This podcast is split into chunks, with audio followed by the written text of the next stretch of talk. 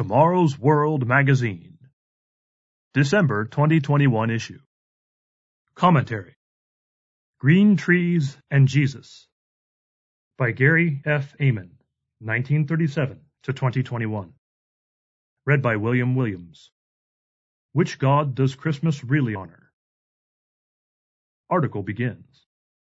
Looking back over the years, it is increasingly evident that the gap between what the Bible says to do and what its alleged followers actually do has reached near absurd proportions.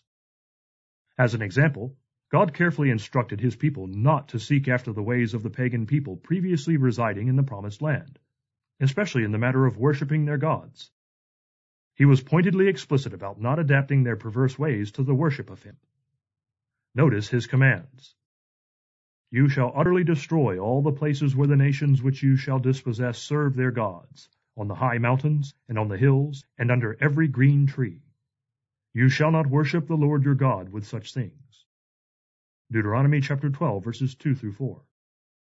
They were instructed to get rid of pagan places of worship upon mountains, upon hills, and under every green tree. Interestingly, the Bible uses this term in 10 places, and each instance is in reference to pagan rites, rituals, and perverted acts of pagan worship that the Israelites were practicing.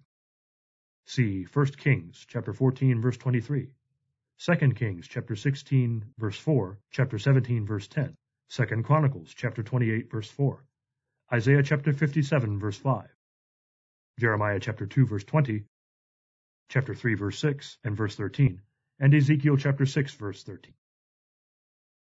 Subhead: The False God, quote-unquote, of Christmas. What's the big deal about pagan customs in today's modern enlightened world? Does God really mind that the professing Christian church has sanitized pagan worship? After all, they are doing it to honor Jesus, aren't they? The historical record is revealing. Here is just one of hundreds of documented pagan practices.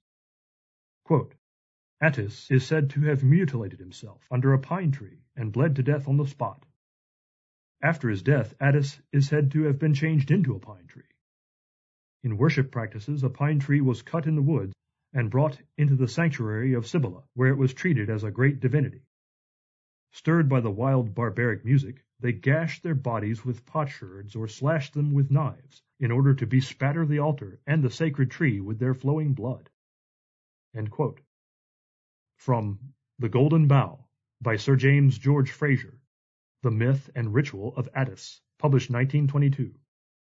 Attis's bloody act under an evergreen tree, along with, as the historical record points out, subsequent reenactments by Attis worshippers, has provided paganism with its seasonal red and green motifs. It is obvious that green trees, quote-unquote, and the religious rituals that took place under them are of great concern to God. No association between the Christmas tree, with its wretchedly rich pagan roots, pun intended, and Jesus Christ is found in the Bible. In fact, no aspect of Christmas, with its traditions of mistletoe, holly, wreaths, pine boughs, all green with blood-red accents, gift exchanging, wassailing, and celebrating December 25th, the time of the winter solstice, is found anywhere in God's Word, except perhaps in the reference to pagans serving their gods under every green tree. Subhead: The Real God of the Bible. What God did put in his word is explicit. When the Lord your God cuts off from before you the nations which you go to dispossess, do not inquire after their gods, saying, How did these nations serve their gods? I also will do likewise. You shall not worship the Lord your God in that way. Deuteronomy chapter 12, verses 29 through 32. God carefully outlined how he wants to be worshipped, but mankind, under the sway of Satan, the god of this world, 2 Corinthians chapter 4, verse 4, has perverted that worship, stealing the name of Jesus Christ and creating a counterfeit religion.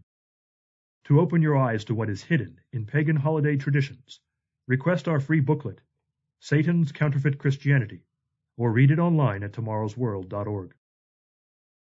End of article.